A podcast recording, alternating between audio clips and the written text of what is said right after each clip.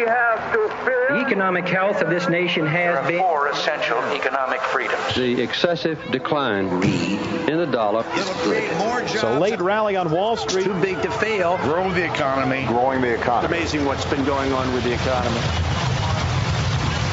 Welcome. This is Money Talks. Money Talks. Good morning. You're listening to Money Talks, Atlanta's longest-running, most respected money show on the radio. I'm Troy Harmon. I'm here today with none other than J. Penny. J.C. Penny. J.C. Penny. Yes. J. Money. How about we just call you Jarrett? There you go. Jarrett. You're the host. You call me what you want to, okay. Troy. All right. Well, not anything, but anything appropriate we're on the radio, for radio. Here, people. When we're not on the radio, I call you what I want. Yeah. Anyway, we have Jarrett McKenzie, who is a CFP and a CWS. That's right. As well as Shawna Theriault, who is a CFP, CPA, CDFA. Overachiever. Anything else? Got anything else? Okay. Not yet. All right. So there we have it. Later. That's right. Later. There we go. Oh, where's your third one at now, Troy? You got the CFA and the CVA, right? That's correct. You working on the third still? Yeah, I am working. Got a little sidetracked, but with the market going up and down and sideways, I don't know why. It wasn't the market. Oh, wasn't the market. But I'm back on the case. We got a little. Speaking of the market, though, we are up. Look at that. Year to date, finally, we made positive territory. There we go, 1.69% as we record this show. Still, information technology, almost 11% higher on the year. Couple way down in the basement, telecommunications, which really is only made up of, what, 3 securities, I think it is. Mm-hmm. But still down big, 13.6%, and consumer staples right there with them, 13.6% negative. We talked about that last week and some of the names in there and how strange it is to see just how badly they've done. Biggest sense we can make out of that in both cases is they're dividend-paying securities. And interest rates. Yeah, interest rates have moved. When interest rates go higher, the value of those interest-paying securities generally tends to decline. Same with utilities that are down 5%, right? Correct, yeah. Mm-hmm. Absolutely, yep. Over the week, it's been actually a pretty good week. I think I saw we've had the Dow 5 days in a row positive. We're still not back to where we were end of January, where the S&P 500 was 7% higher. But news is pretty decent. Just about everything in the past week has been positive. Information technology up 5.6%. Financials almost 5% at 4.86%. You go all the way down. Even consumer staples are positive, but slightly less than 1%. So that pushed financials positive for the year now, right? Almost 1%? It does, yeah. Yep. We've got 4 sectors that are actually positive for the year: information technology, consumer discretionaries, energy, and financials. So energy's been rocking right along, mostly driven by the price of crude oil. We're over $70 a barrel again. Good news if you invest in that space, not so bad much news if, at the pump. If you're just going to buy gas. It's not a happy thing. Right. I had a conversation with my dad a long time ago. He used to complain about, you see the price of crude oil move up, and even before it gets to the pump, you start seeing the price at the pump start reflecting higher prices in crude. And I told him, hey, man, just buy some Exxon Mobil stock, and you can participate on the side you want to. Mm-hmm. And then, when the price of your stock falls because crude oil is falling, then you get the benefit of having cheaper gas. There you go. If you're going to, we all use automobiles, almost all of us, in some way or another. So if, if it helps you mentally and emotionally to soften that blow of the cost of gasoline, then why not? Yeah. So how do you think this withdrawal that the Trump administration made earlier this week from the the Iranian nuclear deal? What kind of impact do you think that's going to have, particularly over the summer when gas prices are usually rising at the pump, right? Is that going to drive them up even further, you think? It has the potential to make a little instability in the Middle East. But aren't we self-sufficient right now? Or am I incorrect? We're getting there. Okay. We still use imported oil, but we get closer and closer to that all the time with being able to pump shale oil. And you can see West Texas Intermediate crude, which is actually impacted by that those drillings in Texas, as well as up in North Dakota and various other areas throughout the Midwest. You can tell that it's not quite as volatile as some of the other prices, like a North Sea Brent, North Sea crude, and probably surely not as impacted by crude coming out of the Middle East. But let's face it, the biggest producer is still Saudi Arabia. As long as that is the case, we're still going to have to keep an eye. Up, right? No, I think they will. I think that's part of what's going on. I mean, you're talking about a global supply of a commodity that's used also globally. You're going to see an impact. There's always going to be that sensitivity, that correlation, if you will, to issues in the Middle East and the price of oil on a global scale. Some of the things that don't impact it is, I mean, obviously, if we're having to import oil, that cost is going to be an issue. Yeah, well, so we certainly don't feel like there's going to be a shortage of any kind then as a result of this. No, but you know that's still the fear. We have oversupply right now, right?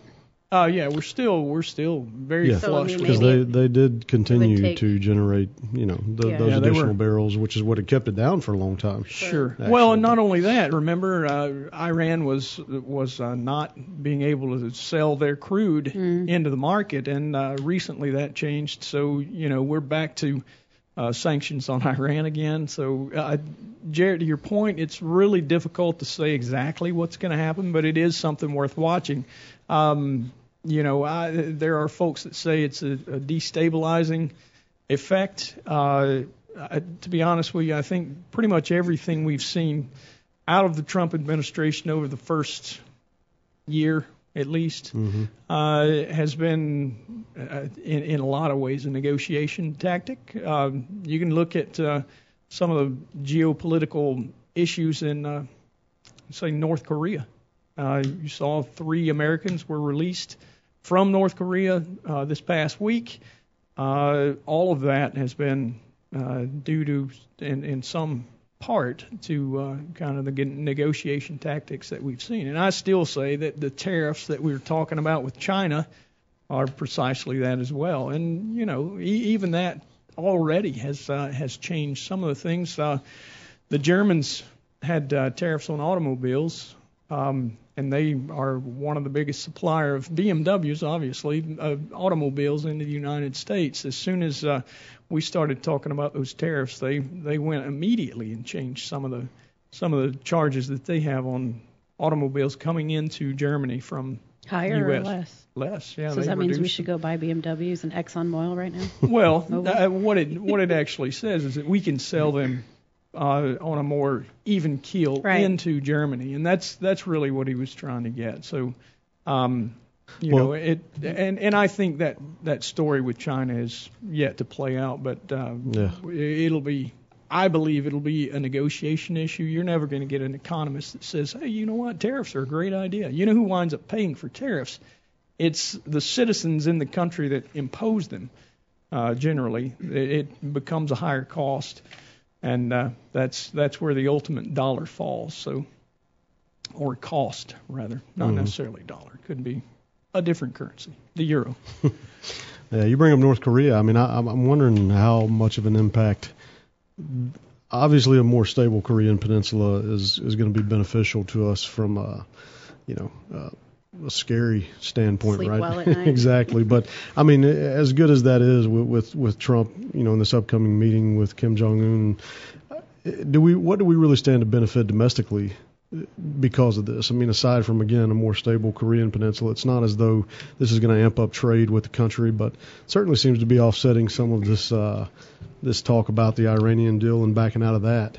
Sure. So it's a good thing. But I was just curious in reading some of the headlines earlier, what we might stand to benefit from as far as all that's concerned. Well, as a nation, I would say, I mean, right off the jump, you have to consider that you're going to be spending less on defense. to try to protect South Korea. Yeah. You know, it's hard to say exactly what happens. I think the Chinese, who are truly the big power in that general vicinity, probably want something in return as well. You know, and they have been vocal to North Korea, telling them, you know, you need to act right. Mm-hmm. It's on the meeting's on their soil, right? Isn't it in Singapore or something? Singapore, which is not. It's not China. It's not China, but Singapore I mean it's close. But yeah, it's in the general area. So honestly, other than you know a lower cost of defense and probably a better security for Americans in general, you know, it was that Kim Jong-un was talking about being able to launch a rocket that could hit the United States, and that would definitely not be a good thing. Right. So, you know, as far as safety and security and lesser cost of that safety and security is probably the biggest thing. Now, does it open up opportunities for American corporations to go in there? To be honest, I don't know. And it's so early on now, it's, I guess, maybe we will see soon enough. All right, guys, we do have a situation this week, but hey, before we get to that, let's talk a little bit about what we had, and we didn't get to this in the first segment, but there was one number in the economic releases this week that I wanted to touch on a little bit, Consumer Price Index, since we are kind of on a specific watch for inflation. I think CPI actually matters. This came out late in the week. CPI rose 0.2% in April. It was expected to come out 0.3% gain. Really, if you look at the year-over-year numbers is what I like to check out. And we had core CPI at 2.1% and the headline CPI at 2.5%. So we're now hitting just a little above the 2% target that the Fed talks about. I believe food costs. There was a little information in the Wall Street Journal this week too about the rise in the cost of food. And believe it or not, it's not really the food that's the big cost. It's transportation. Trucking is the shortage of trucks, and the increase in online e-commerce purchases is actually creeping into the price of our food supply. Some of the big suppliers, especially to restaurants, are having to try to pass along those increases in cost, and they're finding it a little bit difficult. The consumer's not having to deal with it as much, but when you start seeing that PPI number, the producer price index number, creep up, you know it's just a matter of time if it continues before you're seeing consumer price index rise as well. But other than that, guys, we look at interest rates. Just real quick with the CPI. I mean, sure. With that being one of the primary leading economic indicators, as I would say, I mean, that's always been my understanding. I mean, that's unemployment, inflation. Those right, yeah, there are others, but, you know, CPI being, you know, like you said, an important one. I mean, with the rise, albeit very marginal, I mean, is that an indication of obviously of what's to come, but you know, more so specific to, you know, how the economy looks in the near term.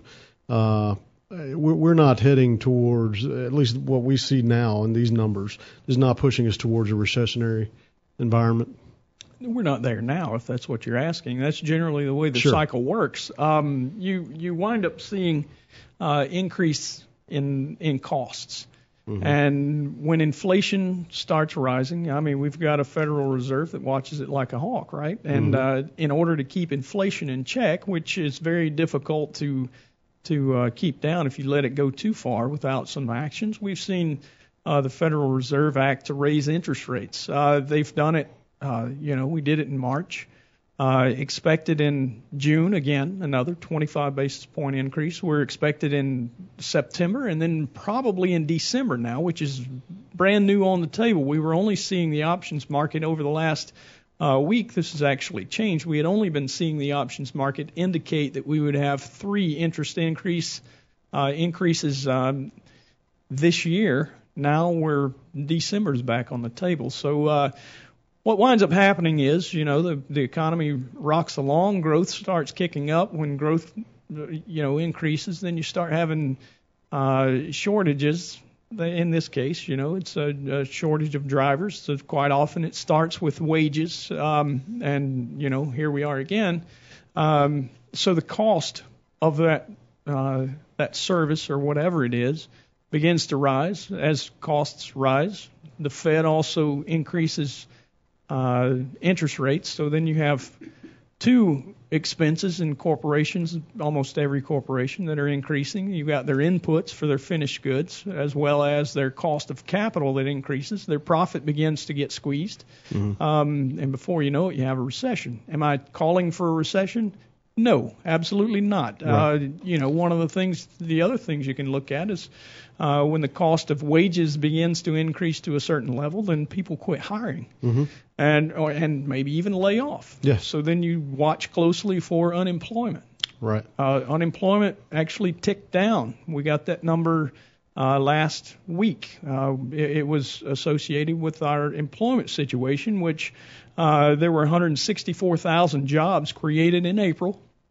Expected to be around 200,000, I think 193 just off the top of my head. But instead of 4.1% unemployment rate, we're now at 3.9.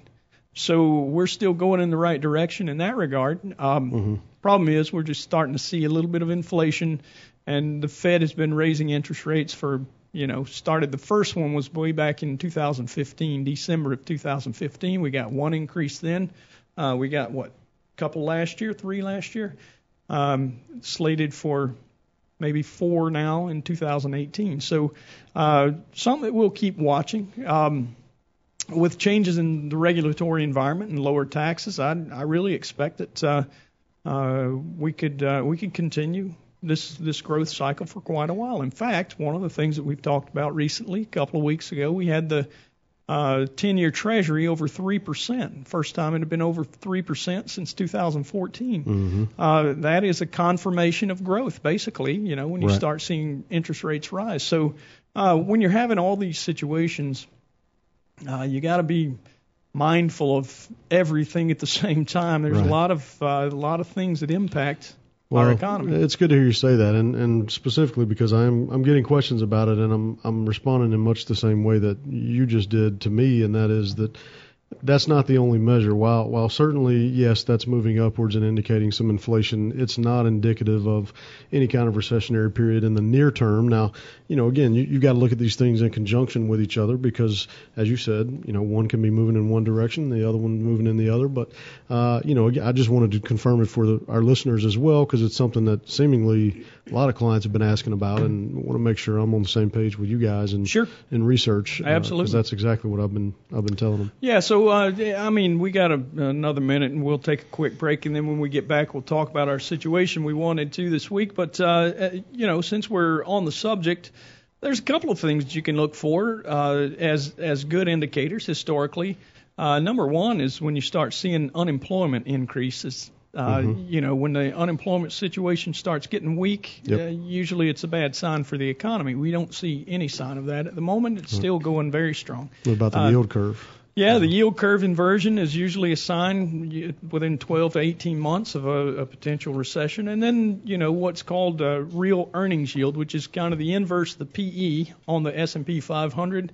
And then you subtract out inflation. So that's the piece that makes it the real earnings curve. So, it's kind of a valuation indicator. And in every single one of those instances, we're not seeing signs of a recession at this point. So it's good news. Hopefully we see quite a long while. We'll continue having growth in the economy. Yeah, absolutely. No doubt. All right. Well, let's take that quick break. We'll be right back, and we'll talk about a situation and answer some financial questions. You're listening to Money Talk. Stick around. When I think back on all the crap I learned. All material presented is compiled from sources believed to be reliable and current, but accuracy cannot be guaranteed. The contents are intended for general information purposes only. Information provided should not be the sole basis in making any decisions and is not intended to replace the advice of a qualified professional, such as a tax consultant, insurance advisor, or attorney. Although this material is designed to provide accurate and authoritative information with respect to the subject matter, it may not apply in all situations. This is not to be construed as an offer to buy or sell any financial instruments. It is not our intention to state, indicate, or imply in any manner that current or past results are indicative of future profitability or expectations. Portfolio holdings discussed are subject to change. There is no guarantee that in the future these securities will be held in Hensler accounts. As with all investments, there are associated inherent risks. Please obtain and review all financial material carefully before investing. Hensler is not licensed to offer or sell insurance products. This overview is not to be construed as an offer to purchase any insurance products.